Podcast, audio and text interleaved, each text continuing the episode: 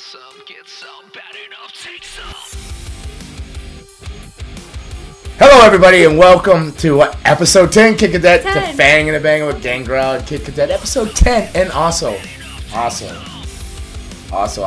subscribers we have? We've reached over 1,000. Over 1,000, and that's a lot because I didn't think I was going to make. I didn't think I would make 10 episodes, and then 1,000 subscribers. So yay! Thank you. We're partying today. We're partying. Oh wait, yeah, Raymond bought something I'm glad that I wear sunglasses because I'm afraid I'm going to shoot. Are we going to do that first? We have the party boys, party Gangrel, party Bigfoot. Still have yet to name them, but I think I'm just going to call them Little Big. There he is. Little Big over here. Little Big. And he's got his... I'm nervous. Are you ready? Well, I'm going to aim for that way. I'm going to aim for Raymond. Okay, ready? One, two, three.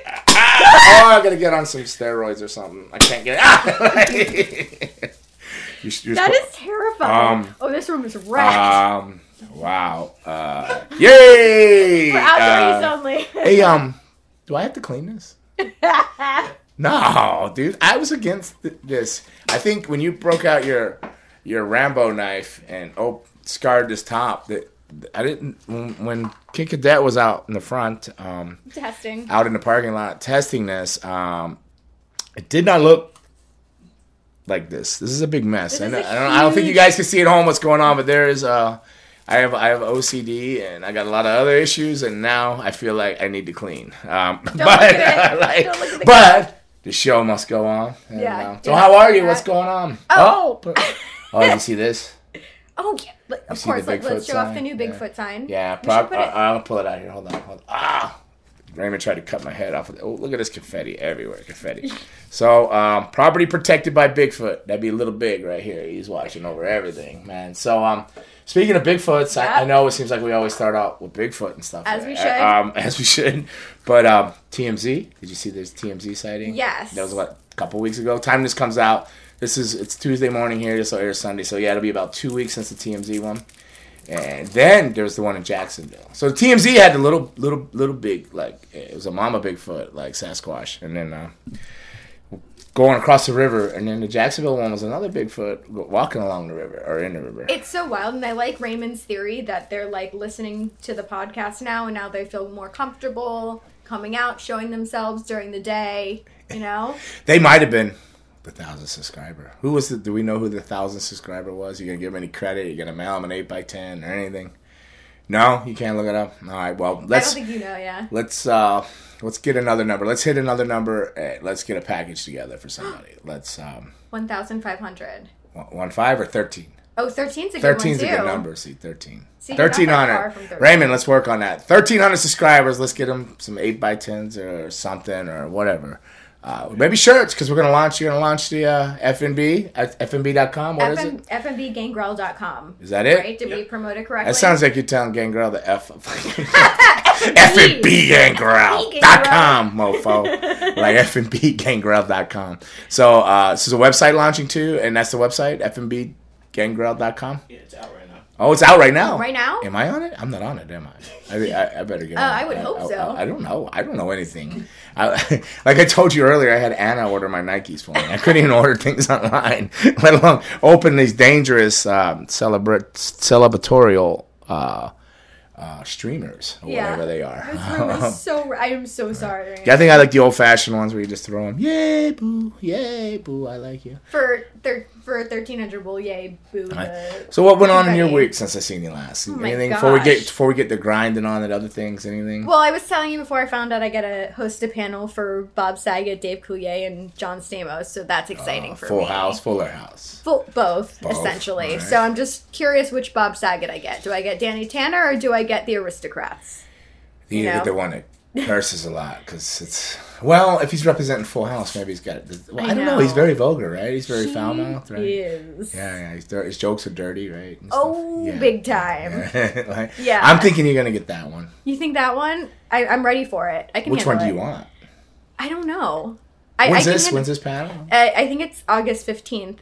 Coming up soon. Yeah, it's 2 weeks away. Which one? So. Which con? MegaCon in Orlando. Oh, awesome. Yeah. So keeping busy, still doing my virtual stream. I have Man Scout Jake Manning on today, which cool. Big fan of his. Hello, he's awesome. Please tell Man Scout I said hello. He I did will. The when I did the virtual Gimmick Table, yeah. Gimmick Table and High Spots, he hosted it. Cool. We both have a share of a dislike for Ric Flair, which is cool. I'll have to ask him that. Yeah, you're going to have to. I think we bonded over our share of our dislike for certain individuals.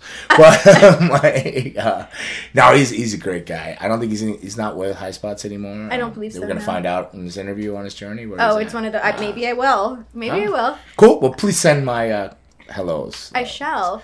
Well, from FNBgangrel, man. FNBgangrel said what's up.com. Well, I was going to say one of the things that we kind of wanted to like bring up, even though it's not like official yet, there's a lot of rumors that CM Punk is going to be joining AEW. So, do you have any thoughts on him? Yeah, I was thinking when I was wrestling this weekend, they did a rumble and they legitimately like waited every 2 minutes to send somebody in. I was thinking CM Punk was going to pop up in that rumble. Oh gosh, no. But do I have any thoughts on CM Punk? Yeah, I'm a little confused because with Daniel Bryan too. So these are all the rumors, but are they confirmed? Nothing's like officially confirmed, but I know Tony Khan got the rights to Colt or no. Well, Living Color followed them. I saw that. Yeah, right. Yeah. So it's looking good. So in Chicago. Yeah. So just as I do cardio and I listen to different things, and a lot of times I listen to Hannibal TV, but I don't think I was listening to that particular one. What was I listening to?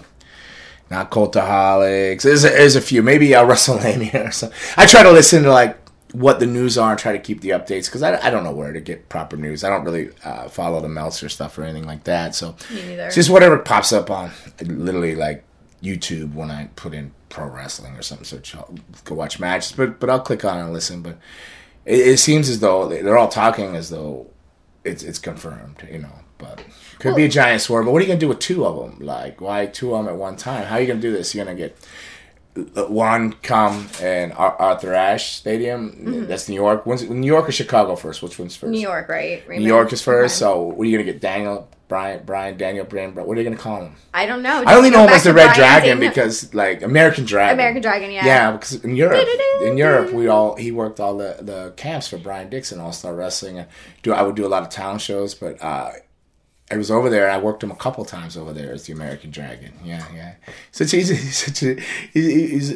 want to say he's a strange dude. He's a interesting dude. Interesting because if I remember right, he didn't even wear deodorant at the time. Well, he did wear deodorant, but it was like crystals or something. And deodorant. And he was always talking about growing his own fruit for when the end of the world. Like some crazy, like some conspiracy stuff. Like so, he's very like.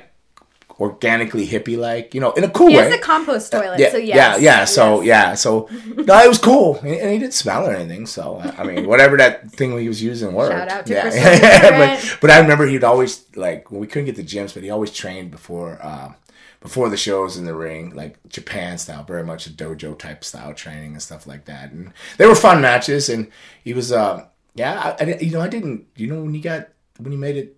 Got called up to WWE or whatever. It was WWE then, right? Yeah. Mm-hmm. So I was surprised because he was like that wave of those the guys that are not as big as the other guys, and he did well, So tremendous career. So like I'm happy for him, and he's got a great life. So it's always cool when you see people go on that you've worked with and stuff. And I got to host a panel for him at Florida SuperCon, and.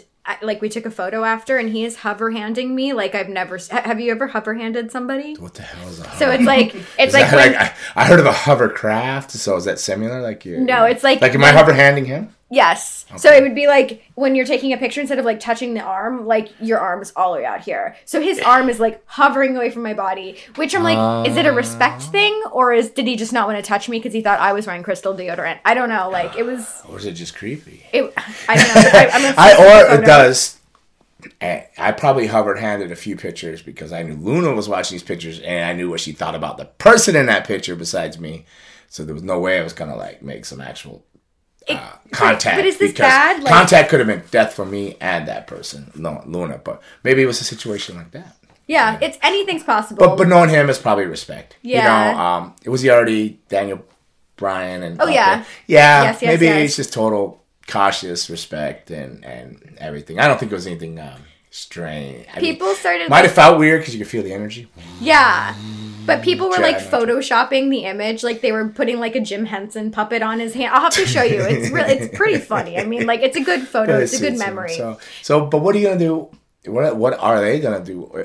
Like, so Daniel Bryan was probably originally the first because CM Punk. We heard about Daniel Bryan or Bryan Daniel. What are they calling him? Bryan Daniels? Well, what are they I don't know. And does he come out to Final Countdown? I would hope so, right? Oh, Tony has the money for it. Do you like that song? Yes. Oh, one thing that me and you finally are not. I thought this was too perfect. Oh, we're having our first fight, guys. Okay, here we go. It's our first fight. Europe, the whole you Europe don't like band. Europe? No.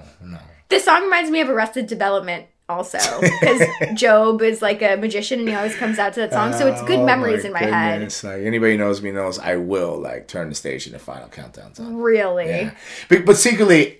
I've turned it, but I think it's because I know that I'm going to hum it the rest of the day. Oh, it's like, catchy. Like, wow, yeah. Okay, so you're not a Europe fan. That's interesting. No, I'm sorry. Beatles? Do you like the Beatles? Love the Beatles. Okay, so we're good again. Lennon and McCartney. I like George, too, though, and Ringo. I mean, I like them all. I'm Lennon, John Lennon guy. John Lennon. Terrible impression. I'm so sorry, everyone. Liverpool. But, it's sad, too. That's sad. But, so back to Daniel Bryan. So he's there. What does this mean with CM Punk coming? Does that shadow his move and his debut, or do they do it together? They have this one giant great thing, and they both come out at the end of the Chicago the pay per view? Well, Chicago's the pay per view, right? Yeah, Chicago. So do they all come out at the end of the pay per view and make a big statement together, like wah? You don't go into an angle right away with them two. So more importantly, I'm gonna tell you what my honest thought was. Okay. It wasn't about them two. I was more worried about what about all the other guys that are barely mediocrely holding on there. That there's like signs these guys are going to come in. Because as I was watching the show, I tried to watch it this morning before I came here. It was one of the reasons I was a little bit late, Raymond, to be honest. And I'm usually not tardy, but 2 weeks in a row I've been pushing it. But I still get here before we start. But I'm usually a half hour to 2 hours early, but you roll in 5 minutes. But I was trying to watch the show, but things were going all sideways. But it wasn't that bad of a show. It wasn't bad. I was watching and enjoying it. I mean, Darby Allin had a good match with the Yuta. Yuma. Is that Yuma from Bay Area? Is that the same guy? Yeah, I think he... I recognized him because I think we were going to bring him in for FSCW or something, and then they didn't end up bringing him in. But is he from the Bay Area? I'm not entirely sure. Oh, okay. But it was a good match. I think, it was good. Except, it could be questionable with the Sting no sell and the Orange Cassidy things. but it was good, man. But I was watching the show, but here's what I was thinking already as I was watching the show. Every segment, I didn't finish the show, but every segment up to even the women's had a former WWE person or Sting was WWE technically too, but WCW mainly, mm-hmm. but a person involved in every one of those matches and done. I mean, so that's interesting. So if you're looking at that, and then here you go, you got Daniel Bryan coming in, and then CM Punk, and so it's eventually it's that not the AEW that they proposed or pitched at one time. Now it's looking like, Did you see Nick Gage was there too? Yes. What is this? Labors of Jericho, the 7. So he faces this week, today, tomorrow, tonight, tomorrow. When's the show? Wednesday tomorrow. Or Tuesday? Tomorrow. Right? Yeah. So tomorrow, I guess you'd think. So a couple days ago. I thought I was going to be. I work for Hybrid Dress, and I thought that I was supposed to work Nick Gage because I guess they're booking me pretty frequently, and so I thought I was working him, but then. It changed, and I have Warhorse. So I saw that they advertised me with Warhorse. So I don't know, did Nick Gage sign or something? Or I don't know if he did. I don't know if it's like, what do you think, Raymond? He did sign? He scares me. Okay, so, all right, so you got Nick Gage, which he's really cool. He always comes in and says, Gangrel's a fucking beast, bro. He always says that. That's my conversation with him. And I'm like, cool, man. Cool. Young Bloods, don't try to kill me. After watching the thing with David Arquette, like, he scares me. Yeah. No, nobody's. He's intense. Yeah, I mean, I guess he's, maybe he's the modern New Jack, Mm-hmm. Oh, that's an interesting take. Rest in peace, maybe, yeah. I'll give a flip and go out there. Stone Cold did it with wrestling. It's not. They're doing it with their art of death matches and styles, but... I don't picture Jericho doing a death match. But like, what else do you know Nick Gage for? Is he known to just wrestle, or he's in? No, he's known as the guy that died literally died in death matches. But he's a good dude to me. He's a nice guy, but Jericho. But I was listening to somebody brought up somewhere where they said Sammy Garvarian said something about Sasha Banks, right? And then he got whatever. But then they went on to say how Nick Gage robbed the bank and has this thing, and somebody else has done something. I can't think of who. Somebody else that's working there now did something to a woman or a lady. It was crazy. So so many weird. I don't know. But yeah, it's mixing things up. I think it's actually. I like Nick Gage there. Actually, I think I think it's different. I don't think they covered that or touched that kind of intensity. Eddie Kingston maybe has that kind of intensity, but Nick Gage has that real street level. Mm-hmm. I mean, he could say he's been to prison twice. Well, that's fine. And he's back out, his cell block is home. I mean, he's definitely going to relate to people that are been through it and know that. That's a market that's not touched. Maybe back in the day, maybe they related to the Conans. Oh, and they thought that they were super hard people or went through some stuff, but Nick Gage is definitely Johnny Cash. Wasn't Johnny Cash then when he went to jail? Then they were like, oh, Johnny Cash went to jail. And then people related more to that bad boy Johnny Cash. But Nick Gage he's that. There's a lot of people out there that have gotten themselves in some bad situations or been desperate or, are going to relate with drug addiction, being desperate, just craziness that nobody else, that some people don't fathom. They can't picture that. So there's a whole...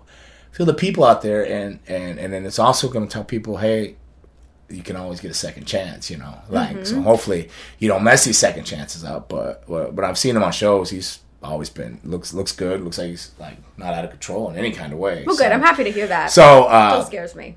So I'm happy for him, and I think I actually think I was kind of cool to see him there. I didn't know if he signed or not, but I was cool to see him there, and I was kind of excited when I thought I was going to work him, but then I seen it change to Warhorse, which is going to be fun and interesting too. Oh yeah, Warhorse is great. Yeah. Okay, so CM Punk, yeah, it's just I feel like it kind of all started with that interview that he gave with Colt Cabana, right? I remember he got in pretty big trouble because he was saying some pretty underground stuff about the medical at WWE and the way that they were treated, and I guess he had what? What's it called? MRSA? Staff? Ooh. Yeah, and I remember that stuff's contagious as heck too. Is it?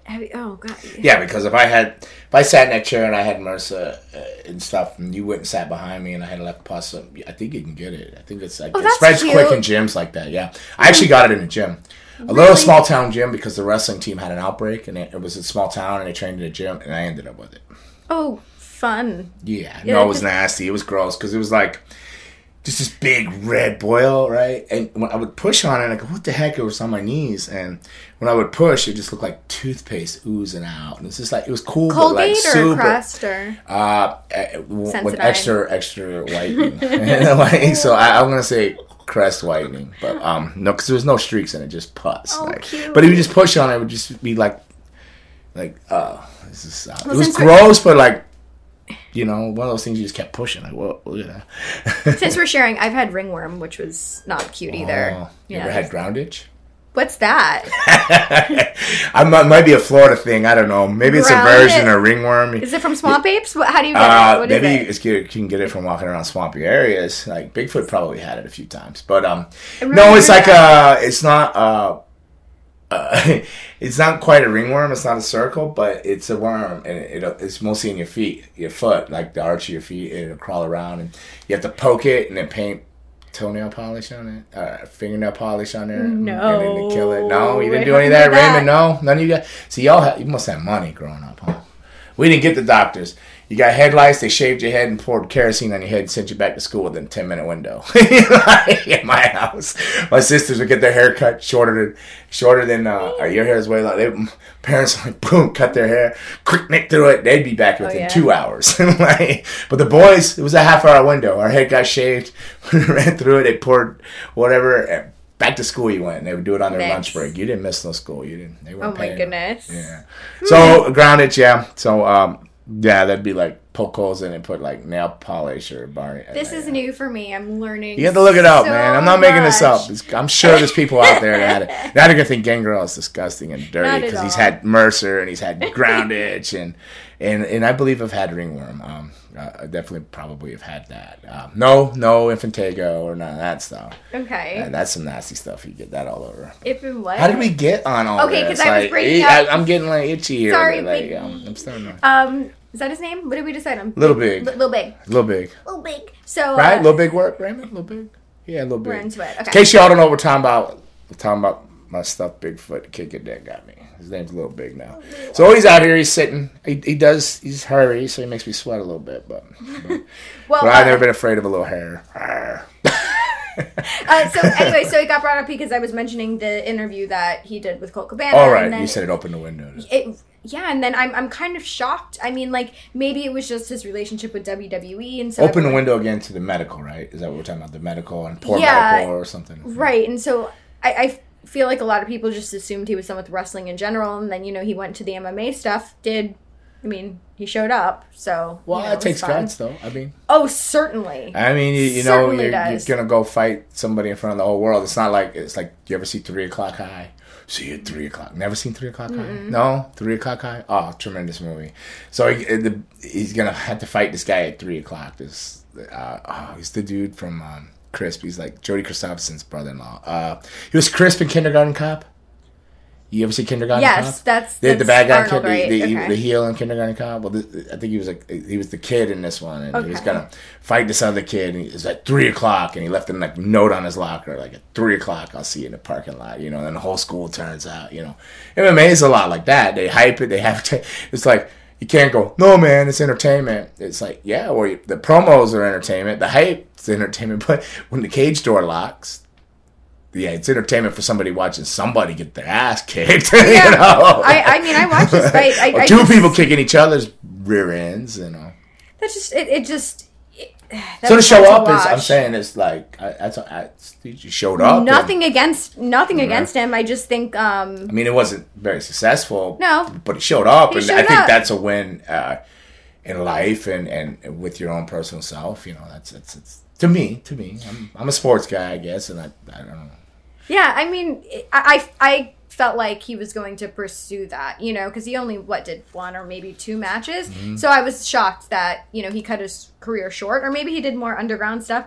I don't know. I didn't really follow it. He had to. I'm just shocked to see him wanting to wrestle again, and then does that open the door for his wife, AJ? Like, do you think she'll try to wrestle again too, or?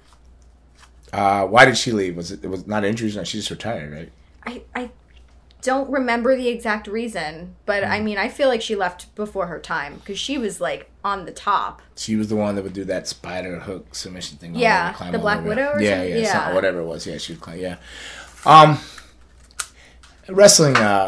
As a wrestler that's in his 50s and is still wrestling, and then, I don't know that I ever walked away from it. The longest I'd not wrestled was a year because I broke my neck and I was out a year. But I couldn't watch wrestling. I couldn't have anything to do with it because I would miss it. So I had to totally shut it out. So I get when people totally shut wrestling out of their worlds when they're not doing it, because you got to close that door because. Kind of like Pandora's Box, you open it back up, all kinds of stuff's gonna come out, what you're gonna get, but you're gonna get feelings, and definitely wrestling's always been, you can look at it either way. Wrestling could be either your mistress or your wife. It's one or the other. So usually it's your mistress, because if you got a relationship, right, you're giving everything on the side to wrestling, and so you're cheating with wrestling, and it kind of runs your life, and it can, if you love it.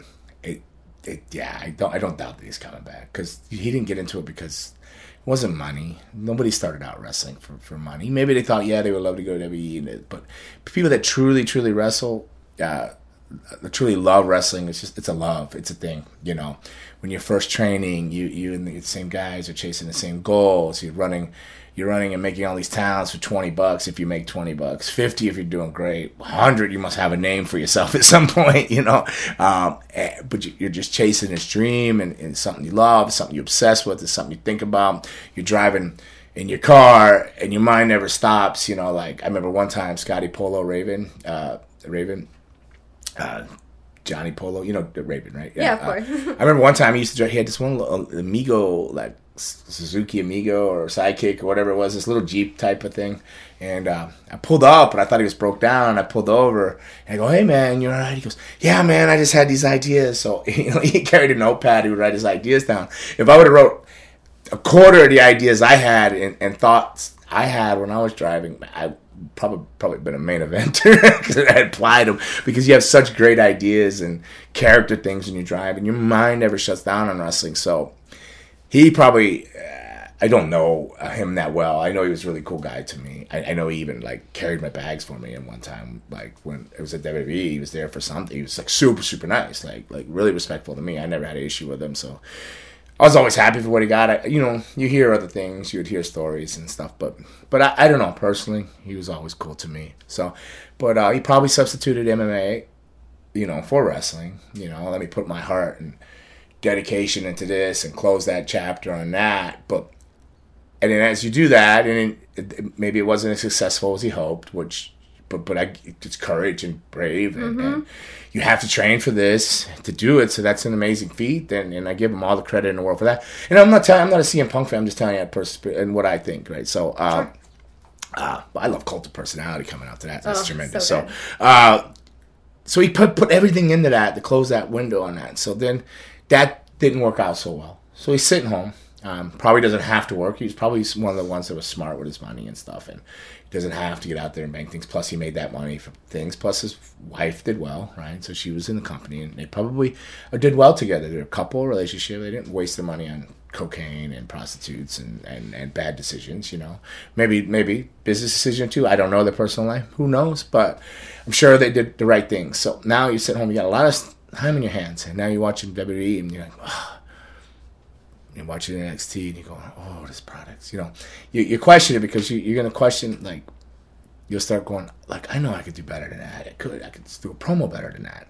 And he could, right? He could. Yeah. It connect. He could, right? So then you're watching AEW and you're like, what is going on here? Like, and so you see it on, so it plants a seed. So if you didn't cut that all out, if you cut it all out and never turn it on, he probably could keep moving forward. But to keep it in your life, it's hard to walk away. So then, and you're watching what's out there, and then you're seeing Jericho, you know, so you're seeing an older guy, and he's hanging in there, but you see the caliber of people that he's working, and then you see the caliber of people that they're trying to push, and you go, oh man, you know, like, this could be so good, there's money here, there's production here, there's so much great things here, but these things are just not quite right, some of these things. And then, so that seed's in your head, he's sitting there, and he's probably, you know, he says, fuck it. Excuse my language. I'm sorry. He's probably like, the hell with it, man. I want to do this again. I know on a bad day, I can be better than maybe this person. On a great day, I can probably outshine the whole roster, you know, or definitely connect with the people. He left in such a way, like he was gone and controversial, different things, that he's still on a tip of tongues, and everybody knows Cult of Personality, so if they hear that music hit, you know. Ooh, that's and everybody, Daniel Bryan, you know, his injuries, he'd come back, but he's pure wrestler. He loved wrestling. He watched wrestling take video over there when he's American Dragon or whatever. It was all about wrestling. It wasn't about, for his case, it wasn't about going out and hooking up with girls, you know, so much. Maybe, I don't know, but drinking every night and getting wasted or anything. He had focus and purpose, and he had drive and a love for pro wrestling. So he can't walk away either. So why, if he loves something? So now you got these two worlds getting ready to clash, and I don't know what way they're going to clash or how they're going to get used, but I pray for the wrestling world and to the wrestling gods and the almighty God, my God, that Tony Khan has some good business sense and does some right decisions here, because there's so much possibility. I think AEW went from competing with NXT to competing with the Raw brand now, or SmackDown. They've moved on. First, WWE, it was an NXT thing, and I said that when I think these shows first started. But over this process of time and looking at the the matches that I just watched this morning, and I'm no by no means an analysis or very educated on any of this, but just the short little bit of stuff I've watched, and then how they've they got former WWE, WWF, or WCW guys in almost every segment. They're figuring things out. They're blending up. I feel, like I said originally when this conversation started, when they were coming, I was feeling bad for the younger talent that maybe was barely hanging in there trying to figure it out. So hopefully, AEW, I know they look at the Dark show, the YouTube one, the Dark. They look at that as they're developmental, like we're developing on spot. But I really hope they consider starting a territory up or getting together with somebody and working where they could send these guys, not just close the chapter on them, but, because you see where they're moving with stuff, but bringing the older guys, different guys back in and some guys back, but they get a territory, and I've talked about this before, where they can go work. They can go work, get that experience, because they're extremely talented. All of them are extremely talented. They just lack experience. They lack experience in front of a crowd, live show experience, footwork, different things that you can only learn in wrestling every night. You can't just wave a magic wand and go poof.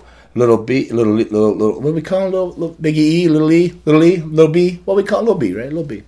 What do we call him? Well, it was Little B. We already forgot your name. I'm sorry. Little B. All right, Little B. So Little Big for Little B. You can't just wave a wand and say, hey, man, you're going to be like the biggest, most awesomest Bigfoot wrestler there is with perfect footwork and this and that. No, you've got to go out there and get experience. And the same as all these other guys. So if they're teetering and they go up the Dynamite and they bounce back down the Dark and then this and this and there. Great. Dark's a great place to try things and work out gear and different things and test, the waters for angles and stuff. But they really need a territory, a small one, Florida, wherever. I don't know, Minnesota. Minnesota produced great wrestlers, wherever you want. I mean, if they're a Florida company, so I say Florida, South Florida, and I would love to be a part of it. South Florida, so I'll say South Florida, right? Whatever. But a territory, a regional, get a little regional TV, let them work, and then bring them up when they're ready, and not break their spirits and their hearts, But also let them appreciate what they have too, because if you just get if you never ate ramen and ate for a long time and peanut butter to survive, and then you're eating filet mignon and they take it away from you, you're not going to know how to survive when you go back down. But if you eat ramen and peanut butter coming up, when you're eating filet mignon, you know that you're going to cut half of that away and put it away for later because bad times come, So you'll start doing that with money and different things, and you won't just be silly with bad investments and experiences and stuff like that. So there's a lot of reasons I think they need that. But I worry about the younger guys with those two common, because it's already, when I looked at the show this morning, I mean, maybe it was that particular show, but it was like I didn't finish it. I got up to the women's match, but every segment, I mean, the Darby Allin one and stuff, it had Sting. So that was like, he was out there, but the other ones had him in like matches, competing in matches. And that's great. I was glad to see Doc Gallows. Yes. Doc Gallows in there, because he's put some size on. I like that he kept putting his zipper up. It's some stuff I would do. I only noticed stuff like that. But he's believable. I was glad to see him there, and I'm a big Frankie Kazarian fan. He's a good guy. Yeah, I didn't want to see him lose like that or get beat up. But you win some, you lose some. You win some, you lose some. But I'm a big Frankie fan, and Chris Daniels and stuff. But so that show's starting to evolve, but it's going back to talent that's been there, then done that, and has that experience. They're relying on that main show now. So, How do you feel about the fact that there's, like, no surprises anymore? Like, can you imagine the pop and the emotion you would get if, like, Daniel Bryan or CM Punk's music hit and we didn't know? Well, Nichols is a surprise kind of, right? I mean, but didn't Sheets leak it already? I say Sheets. I'm so old. I still call it the Sheets. The dirt sheets. I'm not with the computer. They used to call it the dirt sheets or whatever. The kayfabe. It's still called that. Yeah. I mean, I didn't know about it. Did you, Raymond? So maybe that was a surprise. But I just feel like here we are. Like, we already know about CM Punk. I mean, it's still going to be cool. Like, I'm still excited, but I want to be surprised again. Like, I really miss being surprised. Yeah. I think they purposely leaked it. Yeah. Like a mess over. Purposely. AEW's ratings have been really good because you're watching it every week, expecting CM Punk to show up and Daniel Bryan. Yeah, that's interesting. With the rumors. Well, all right. Enough AEW, all right? Okay. All right, enough CM Punk. How about... Enough, I know where you're going. Where? Maybe not. Where are you going? Finn Balor back on SmackDown, I believe? What? Where was I going? I was going to be big-headed and somehow slide myself in it. Let's go. Edge. Mentioning the Brood. Mm-hmm. But then the Ministry got a bigger pop right after, right? So the Ministry. I mean, that wasn't one of those audible sounds. They didn't put the sound in there, did they? If they did, I'm going to believe they put it in on the Ministry part. But they do, right? They like... They were still doing that, right? For some, when they had the live crowd, they were still adding sound. Yeah, like back when the Thunderdome or whatever. But yeah, and they still carried it over. But I don't know if they did on that one, but... Edge is super sweet. He's a sweet guy, you know. He could have just said Ministry. The Brood was in the Ministry, but he said the Brood, you know, and hit and waited and paused. He said the Ministry, you know.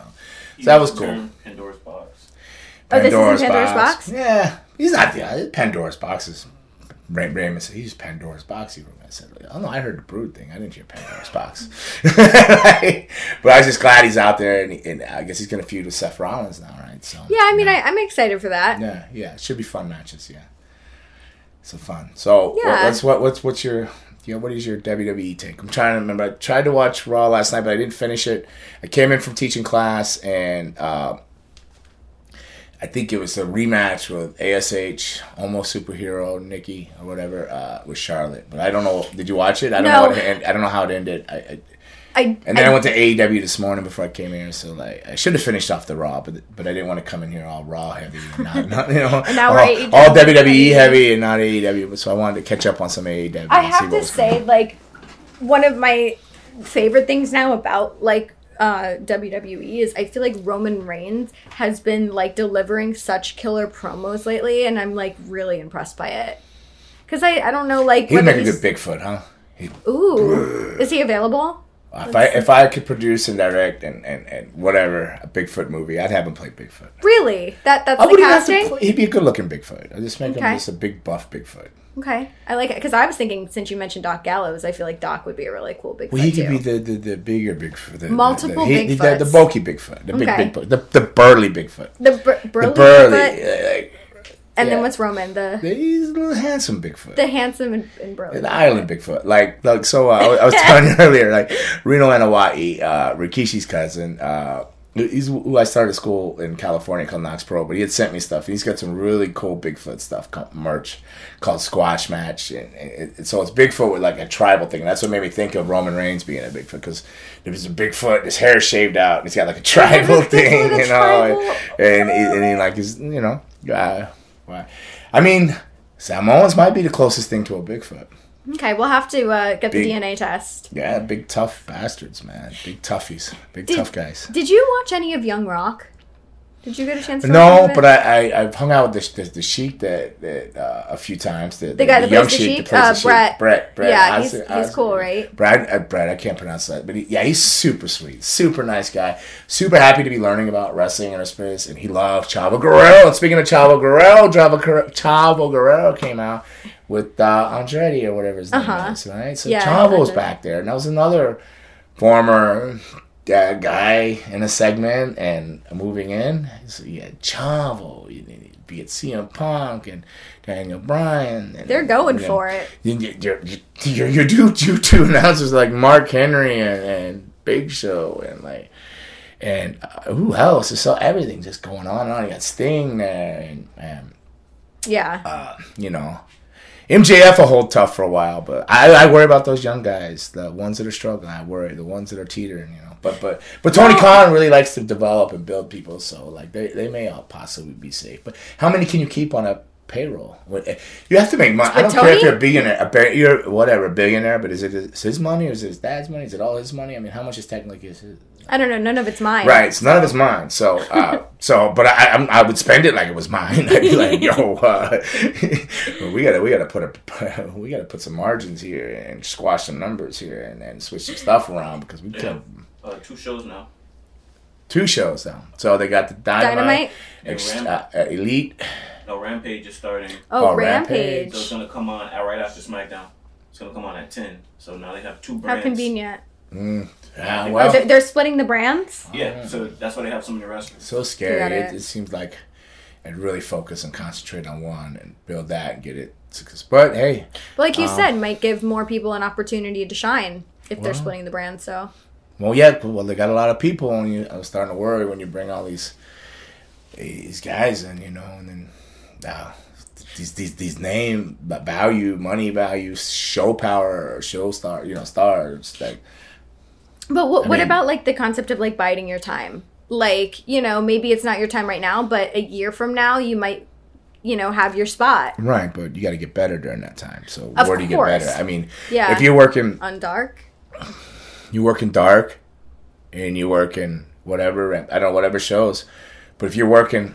if me and you are working each other, but we got pretty much... oh, just say I'm a girl and you're a girl, okay, right? Let's just do girls, well, women, ladies, young ladies. All right, and you have the same experience I have. We've both gotten jobs. How much better are we going to get with each other? Only working each other? Only working each other or working people of equal talent, right? So, I mean, they bring... the other guys come down and work these guys dark, but they are different shows, but we're always beating them. Then I don't know. I just really think you need a developmental place. Like WWE was really smart all the time with that, working with like Puerto Rico. Or first place they worked with was in California.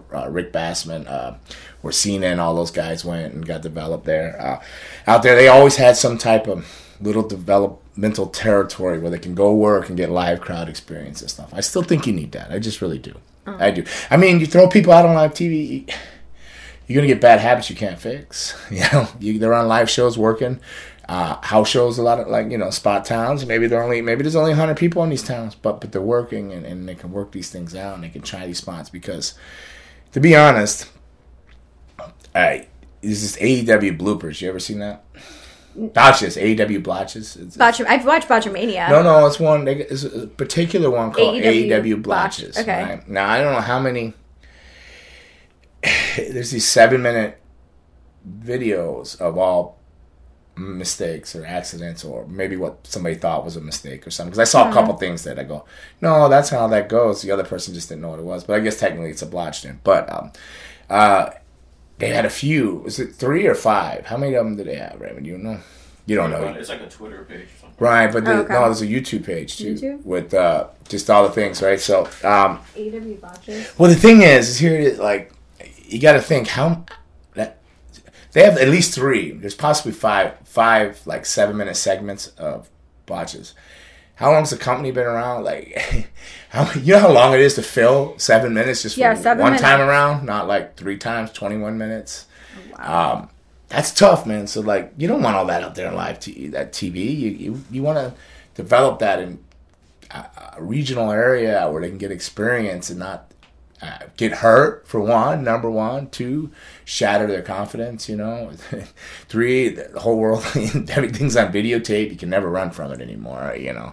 I mean, even if you're doing other shows, at least it's looked at as like, oh, they're learning this and that. But when you're on that level and you throw it out there and you're getting paid, that's they say there's no pressure there, but I would find that as pressure. I'd find it as pressure, you know. And it's not none of their faults. I mean, you know, we're just trying to compete and have a brand and have a product and all that, but I still think I'm just hammering it in there, you know, in hopes. I'm not gonna keep talking like that. They'll never come to me for it. They'll be like, this dickhead. It's Richard Noggin, you know. What? A noggin? Richard Noggin. Dickhead. Richard Noggin. Oh, wow. I've never heard that. I was trying to be political about it. Richard Noggin. Richard Noggin. Is dick. Yeah, head is Noggin. I like that. I like it a lot. Yeah, so I don't know. Enough of that. So what else we want to talk about? Well, one thing that we should kind of mention, and like I don't know too. Yeah. But I feel bad. It feels like I'm crapping on it, but I'm not. I'm wishing for a better future and opportunities. I want it to be better. Like, and the show's getting better, but it's getting better, and they're leaving those guys off it. They're not excelling up to the main roster, right? So. They're bringing in older guys with the experience, which needs to be done, I guess. But at the same time, I'm worried about the younger guys. But if they're all down there doing that, but they're going to get any better or not, I don't know. Fair. Okay, go on. I'm sorry. Oh, no, it's okay. No, no worries. I was going to mention that Kanyon Seaman was let go from WWE. That's his name, right? Oh, it is. Oh, right? yeah. I'm sorry. I thought you asked me, "Can I semen?" And I'm like, "What? Like, what does that even mean?" Like, I was like, I was just talking about developmental territories, not. No, oh my god! No. How do we like? That's his name, right? Right? Yeah, Canyon Seaman. Yeah, that's it. That's it, right? That's it. Okay, yeah, that's his name. It's a legit name. Okay, he was like a while ago though, wasn't he? Like, it was just announced a couple days ago. I think it was confirmed. Like a couple days, but I think it's probably been over a month. Or something. Oh, it's been that long, huh? Yeah, he's hired a couple people that I know. It was kind of weird business practices I found on a couple of the girls. I thought it was kind of weird, but that's not my business or my place to say. But maybe that caught up to him. Maybe he was part of all that trash bag thing, so garbage bag things with ridiculous. Mickey James when they sent. Well, they did it to a few people, right? Like, it's so gross. Why would you do? First of all, are you? At least they got their stuff back. You know what they told me? My stuff, like stuff my mom bought as gifts, like chalices. No, it's his property at WWE. I was like, yeah, my mom bought that. Oh, wow, it's stored away. I'm like, oh, my mom bought that for me. I brought that. It's fine. At least they got their stuff mailed back to them. Like I was thinking, like, they got their stuff. I didn't get mine, bastards. No. Yeah. I don't like that. Yeah. Ooh. And then the guy that knew where all that stuff was, he was there for years. Richie and Magic. They called it Magic. Where they did all the props and stuff.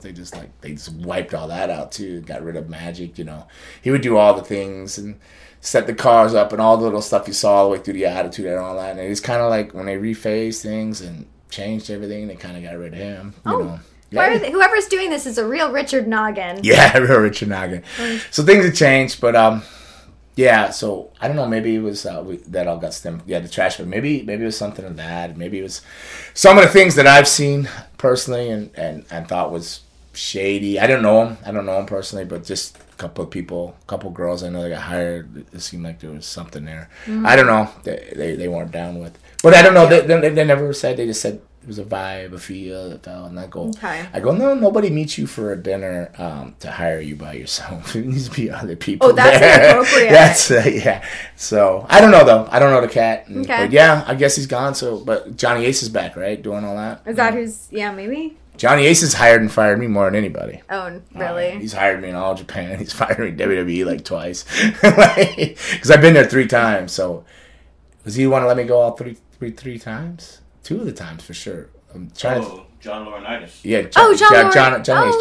Yeah, Johnny Ace. I'm sorry, I still call him Johnny Ace. Okay. Remember he's the dynamic dudes? Him and Shane Douglas that came down with skateboards in Florida and NWA and then he's the one that he used to...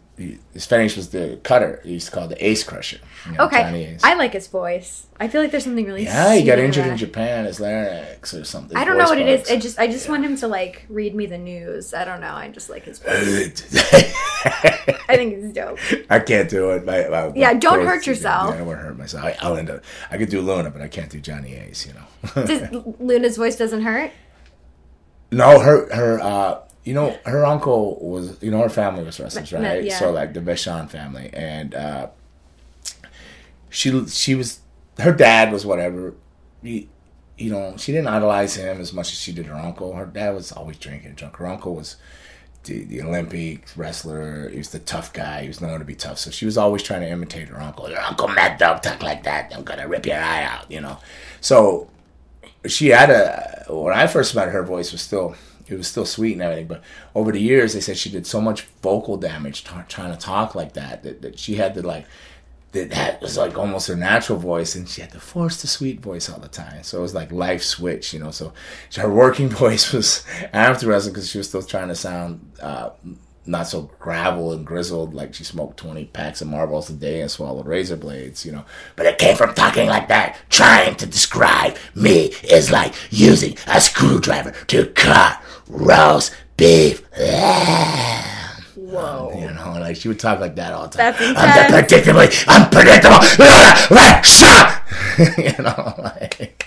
That's really good. Yeah, well, I had to listen. She did all my promos. I couldn't do them. Oh, wow. I just sat there and went, Yeah, I stopped every time. Yeah, what she said, yeah. Like, ditto. Yeah, my fear of microphones. Well, I always joke, but I added ladders in there the other day because I was with the... JTG, and he goes, you ever do any ladder matches, Gangrel? I said, no, man.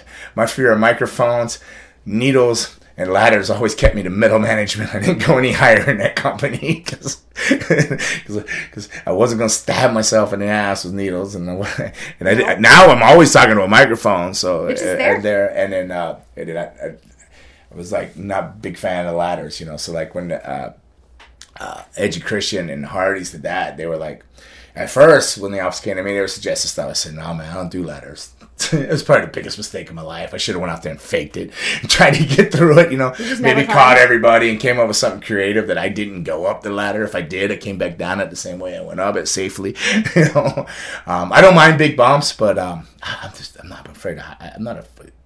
I guess I'm afraid of heights. I guess I don't like things that go boom and bang and blow up in your hands. So we're not going skydiving. I guess I got a lot of issues. Yeah. So. Okay. Skydiving? No, I'm going to do it. I want to go skydiving so bad. When I was talking about the show before Raymond and approached to do this, the whole podcasting, I still wanted to do my Fang and a Bang show. I wanted to do segments where I just took her camera and followed it. So like I was trying to get Anna to do it, and she said she would. And then I had the twins, the Lassetto twins, which I'm very excited that Tiffany Lassetto's thinking of coming back. Oh, like good. She's got one more CAT scan or CT or something to get cleared. She's been out for almost 3 years with an injury, a kidney injury. But I think they've finally straightened it out, and she's looking forward to coming back and training. So the Lassetto twins. So looking forward to seeing those girls come back and do some combat. They were so talented, man. All the girls that I've had a hand in training, they're all talented girls, all of them.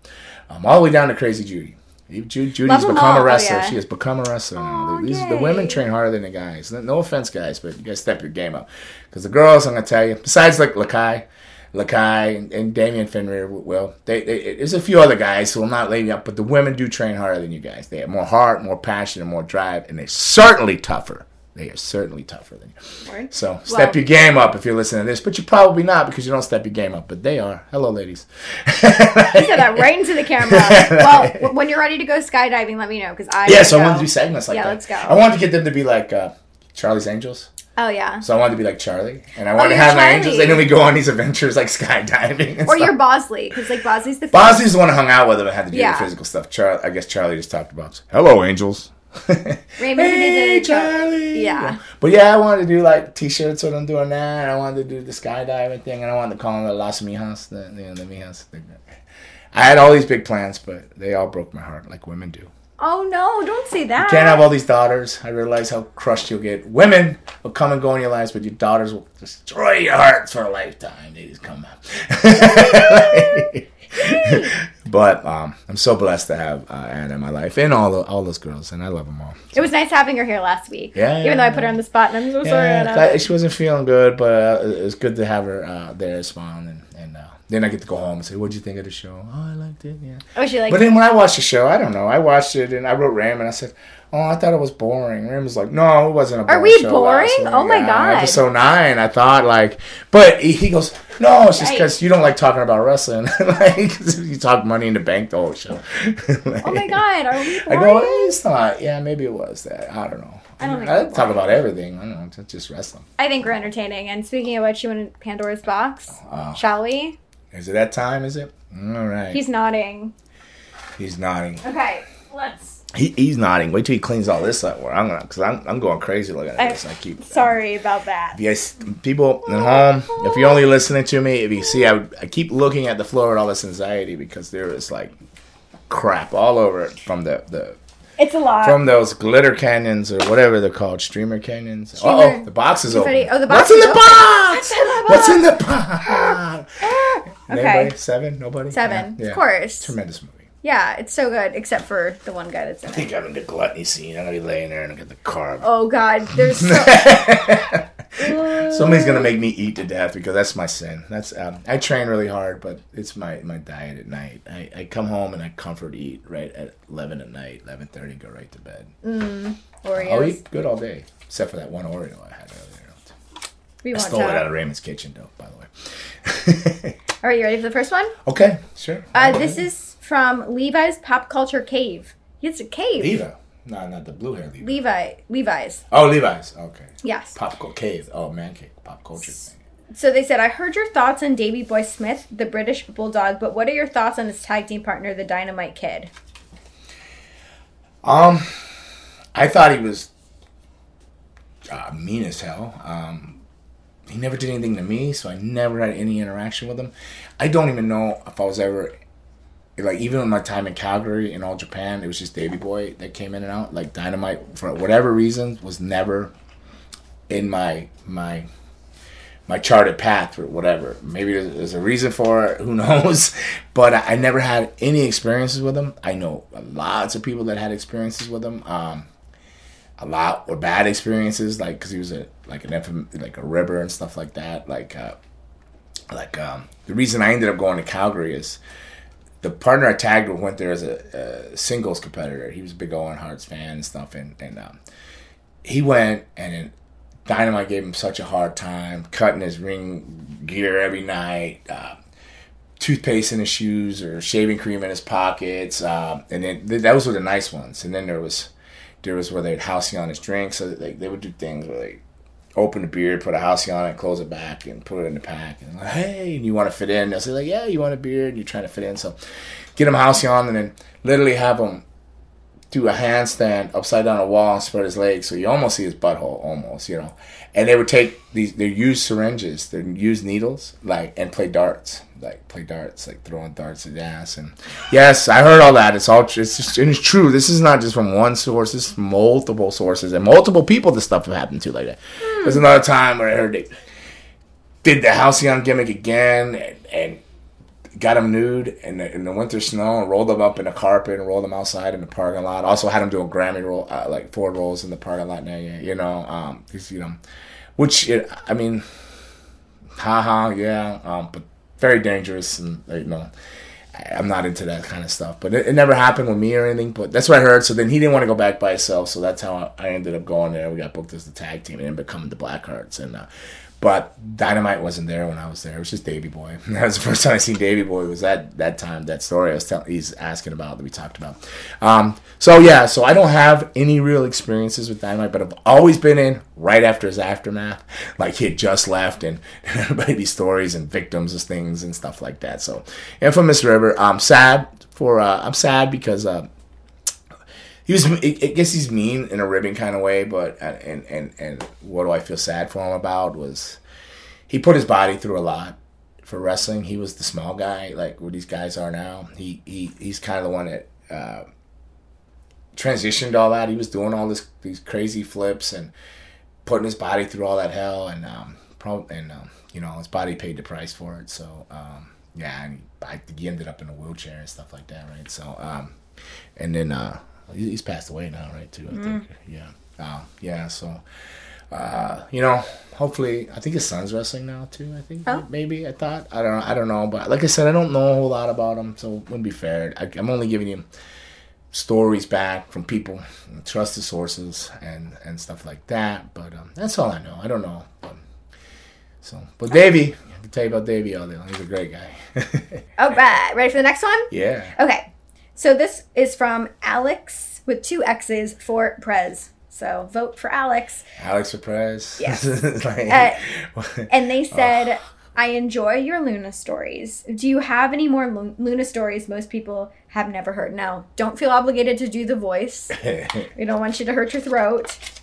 Well, Luna stories that people have never heard, like. Well, I can tell you things that what people might not know about Luna. Like, all right, so you hear a lot of stories about her fighting or mixing it up or doing something wild, but don't know about her. She was very insecure person, and she just wanted to be loved and liked by everybody. So she'd go out of her way and above and beyond to try to make everybody in the room happy, comfortable, this and this and that. And usually when you would see, or a wild story would come out of that, nobody would remember all the nice things she was trying to do, but when somebody would crap on her or do something really crappy to her, that she just went out of her way to do all this, is when she would lose her mind and end up, you would hear a story about her beating somebody up, this and that. But, so with that all being said, I'm going to tell you a story.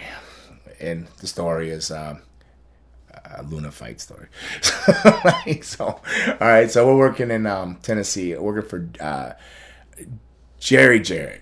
All right, so it was one of his towns. I think it was Knoxville, Tennessee, but it was for USWA, but it was a Jerry Jarrett town. So I was on the show, and Luna was in WWE at the time, WWF at the time, and she comes in, and they wanted to use her and stuff, which, you know, I would tell her, you don't got to work or nothing. She goes, no, it's okay, you know, and she'd come out and want to manage, but they would always want her to work Jacqueline, you know, Jacqueline, right?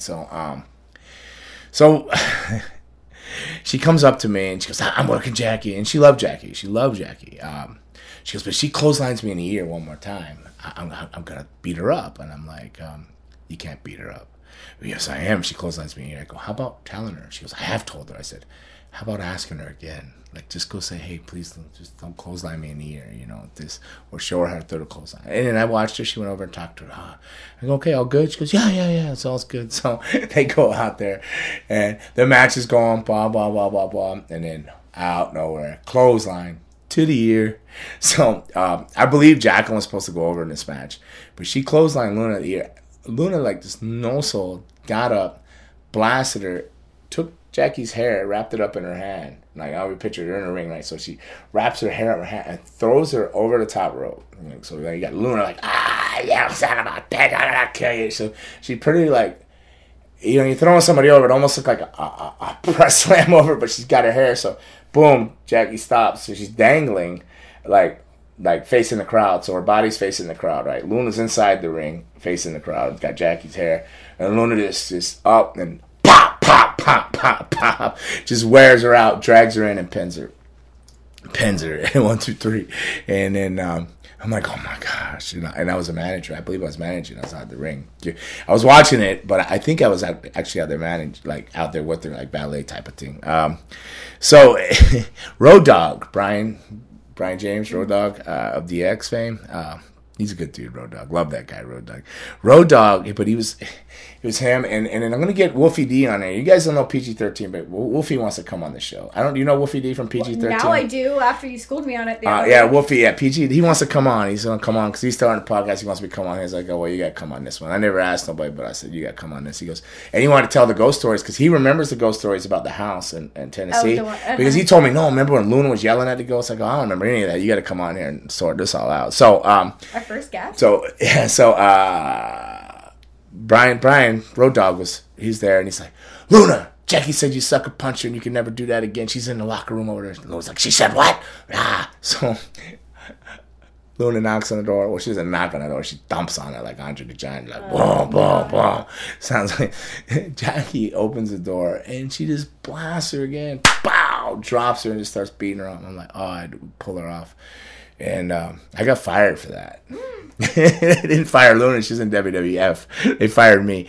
And because there's Jeff Jarrett, Jerry Jarrett, and then there's the Eddie Marlin. It was actually Eddie Marlin's town. Their dad. There's Eddie Marlin. He goes, David, I can't have women fighting and beating each other up like this. I go, I said, I didn't beat anybody up. He goes, yeah, but I got to let you go. I go, oh. Okay, but I can't control it. He goes, what? Then he goes, yeah, I just can't have this. That's not normal. That is not okay. And I go, no, I agree, but you put her on the show. And I didn't, but whatever. You want to fire me? That's fine. I was like, all right with it because I was ready to go home anyways. And I told her, you got me fired. She goes, but she said I told you. I'm like, easy. All right, I'll take the firing. Whatever. It's better than getting yelled at by you and all this other stuff. So, 15 minutes later, he comes back and he just goes, you know, I acting a little, you're not fired. He goes, but you need to control her. I go, just try not booking her. Like, she was her day off anyways. Like, I go, I can't control her, you know. So, you know, but that's a Luna story maybe nobody's ever heard. The Luna with the Jacqueline, the Road Dogg stirring up. So Road Dogg actually got her, like, wore out twice because of that, you know. Yeah, she's in there saying you sucker punch her, but yeah. But Jackie's a very tough girl, and a lot of guys would, like, take advantage hitting on her, you know. She proved her tough. She's, by all means, tough, but... Everybody has their day. I guess suppose that was her day, and Luna's good. But I've been on both ends. I've had both days, good and bad. So shit happens. Well, Luna did say don't clothesline her in the head. She did. And Jackie's probably just trying to prove something. Who knows? They might have had somebody else stirring. Brian could have been stirring it up with Jackie that whole time. Or maybe it was an accident. Or it's just an accident. Maybe an accident. Ooh, that's an interesting story. Yeah, yeah. But that might be a story nobody's ever heard with Luna. But Jackie's a sweet girl. Great. great human. Like, I love her. She's good. Whew. That was a crazy story.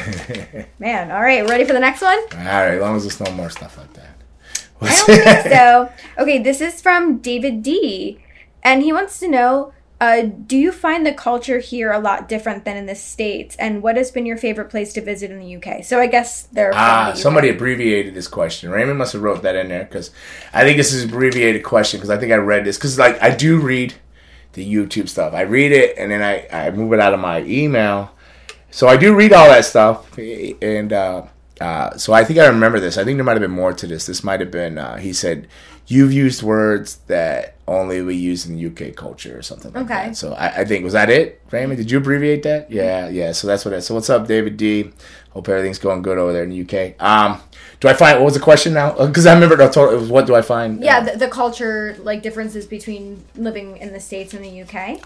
What's been your favorite place to visit? UK is one of my absolute favorite places. I actually feel at home there. I don't know if it's, maybe I lived there in some other life or something, but I feel very comfortable in the cold, wet, damp climate, even though I don't like cold and wet and damp, but something about it feels comforting. It feels like home, all the stone roads and Stonewall and the old pubs and the older buildings. It's just, I love it. The culture is very different, especially the word terminologies and slang like that is different. Food is different, you know. Chips.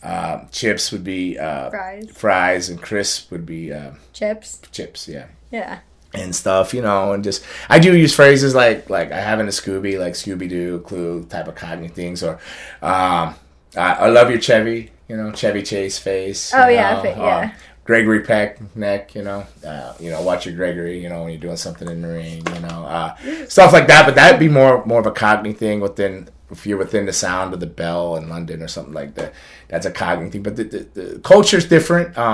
It's very different over there. It's where I grew a love for instant coffee because, you know, you don't get a lot of brewed coffee over there. It's like instant coffee and tea, you know, so. The brewed brew. The brewed brew. There you go. I got to put that, all this Gangrel stuff and everything into play. So Gangrel's brewed brew. That would work. Ooh, that's so good. Yeah, the culture's extremely different. I think over in the UK, some of the things that, You'll see like a little kid that's like 12 with a pint of beer and a cigarette in his hand. You might not see that here. It might be more of the common there. But what things I love about UK is like Sunday roast. So you'll go watch your favorite club play. You know, I was an Everton supporter, so I liked Everton. You'd watch football that day or soccer, football, or rugby or whatever was on, and then you'd have a Sunday roast. So you either go to your local pub or you go to somebody's mom's or something. Mom. You'd go there. I've spent a few Sunday roasts at Robbie Brookside, his mom's house. Yeah, so they were kind enough to let me in, and the culture's very different. And my friendships last longer with the guys from over in UK than. Like the wrestlers and stuff, I'm still friends with them. They actually watch this podcast, so hello everybody over there. Like, they'll watch it and say they enjoy it or not, or give their opinion here and there to me. They'll write me, so thank you guys for that. No, I love the UK. Wrestling's different than the wrestling here. It's like a catch and stuff. It's more actual pure wrestling, but they'll have some more. Like they accommodated the roles and stuff in the training here that came from the UK because they do a lot of things that are roles, but it's also for safety. It's to program your brain, to get your brain, you know, everything floats in water, so you automatically, if you trip, you fall, or something goes wrong, you're going to counter, you're just going to instinctively roll, you know, action, reaction. If you trip or something goes wrong, and your first action would be the roll, whatever's the natural one. So you program them. A lot of that came from there. So there's tons of things. It's different.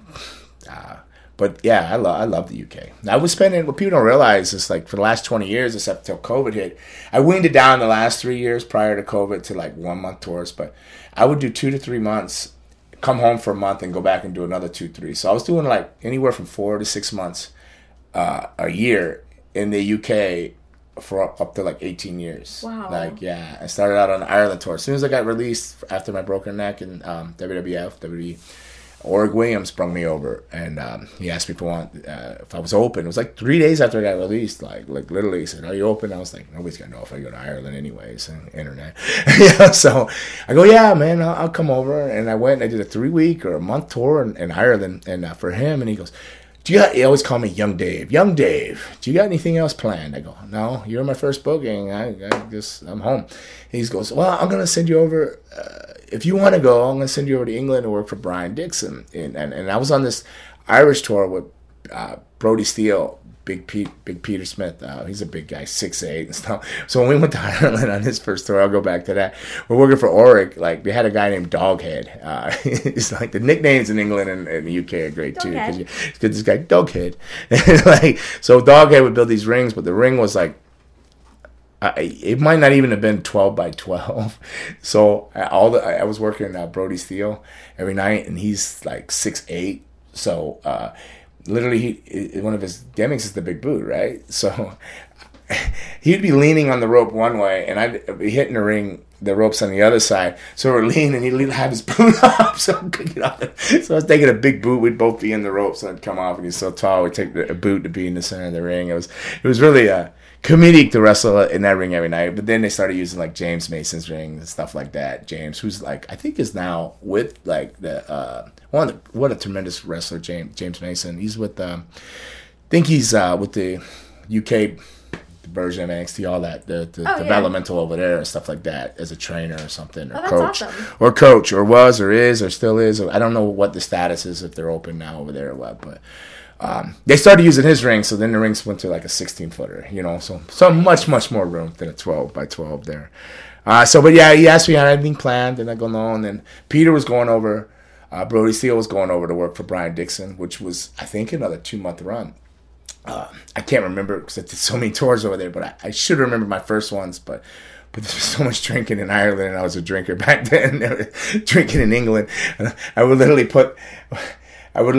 put my pint down in the wings of a opera house or something and go out to the stage and do a lot of theaters, right? Like really cool old theaters. That's what's really cool about England too, because you work a lot of theater shows and they're like really cool, majestic, and spooky and haunted. Awesome. Yeah. So I put that down, go to the ring, and come back and pick up like I settled in way too comfortably over there. My Sunday roasts, my pints every day. But so I went over with Peter Brody, Big Brody Steele, and. I don't know if I did a month, 2 months, or whatever it was. It was no more than 2 months that first time. So I did a month in Ireland, and then 3 weeks in Ireland, and then I did either a month or 2 months there. And then Brian Dixon, great guy. He's probably, this is his 50th year right now, I think, running All-Star Wrestling Promotions. This is his 50th year. And, I think he's trying to get me to come back, but I don't know when the borders are opening of when they're going to get venues, because he wants to finish it. And I guess I would secretly like to finish it off the 50th year tournament. But I love it. I would still go all the time, but... Being I'm getting married, she wasn't a big fan. So when I started getting with her, that's when I started winging the tours back to like 1 month, 3 weeks, 1 month, 3 weeks. But so I was over there with him, and I worked for Brian Dixon, and the rest is history. You're just like, oh, so I'll see you. And this was probably in February or something. So then the summer would be off because I didn't do the camps. You hear about all these camps they do over there and stuff, the Butlins and stuff. But I didn't do the camps. They were so busy back then. I did all the town shows, and I still wrestled 7 days a week in proper buildings and theaters and towns. And they still, at that time, they had these theaters and towns going, but they also at the same time, like through the summer and through like winter breaks and stuff like that, they had the camps, the holiday camps, where they bring a whole group of different foreigners over to work in places like little. It's like working in a mall. It's like wrestling in a mall. There's a bar here, an arcade over there. There's a restaurant there. And right in here, they have like young ladies and young men, like you, that can sing in our entertainment industry, and they would be called Redcoats, and they would host these events and different things. And then there was wrestling, so they had the wrestling show and all these different camps. So that was like a circuit too. So they'd roll in, set the ring up, wrestle, take it down, boom, roll to the next camp. And they did that repeatedly for like. They would do 3-week runs or month runs in the summer and stuff. So those were going on during the town shows, but I would do the town shows and come in and do a couple camps here and there and watch close. So you're constantly busy. And then so, yeah, I went home. I think it was probably at the end of February, March, I probably went home. And he says, I'll see you in like September, right? So I go back over September, October, right before Thanksgiving, come home again. So I spend Christmas home. Summer, January, and then back out January, February, March, and then back home again for the summer and back. So, like, I don't know, people thought, like, because it dropped off the map at night. But I was over in the UK for like the last like 20 years, 18 of it. I was doing almost like 4 to 6 months out of the year over there. So is it safe to say, do I love it? Yes, I love it. Do I love the people of the UK? Yes, I do. Birkenhead's my home there. You know, that's up north, more towards Liverpool, right by Liverpool. I know Merseyside over there. Then became an Everton supporter via Robbie Brookside. I went over thinking I was going to be a Man U, like, because the Tampa Bay Buccaneers is my American pro football team, right? Okay. So the Buccaneers with the Glaciers owned and stuff, so they own Man United, so I'd hear always about Man United. So then I'd go over there, I had my Man United hat, thinking I was going to be cool and stuff, bought that, but no, it turns out I'm an Everton supporter. Okay.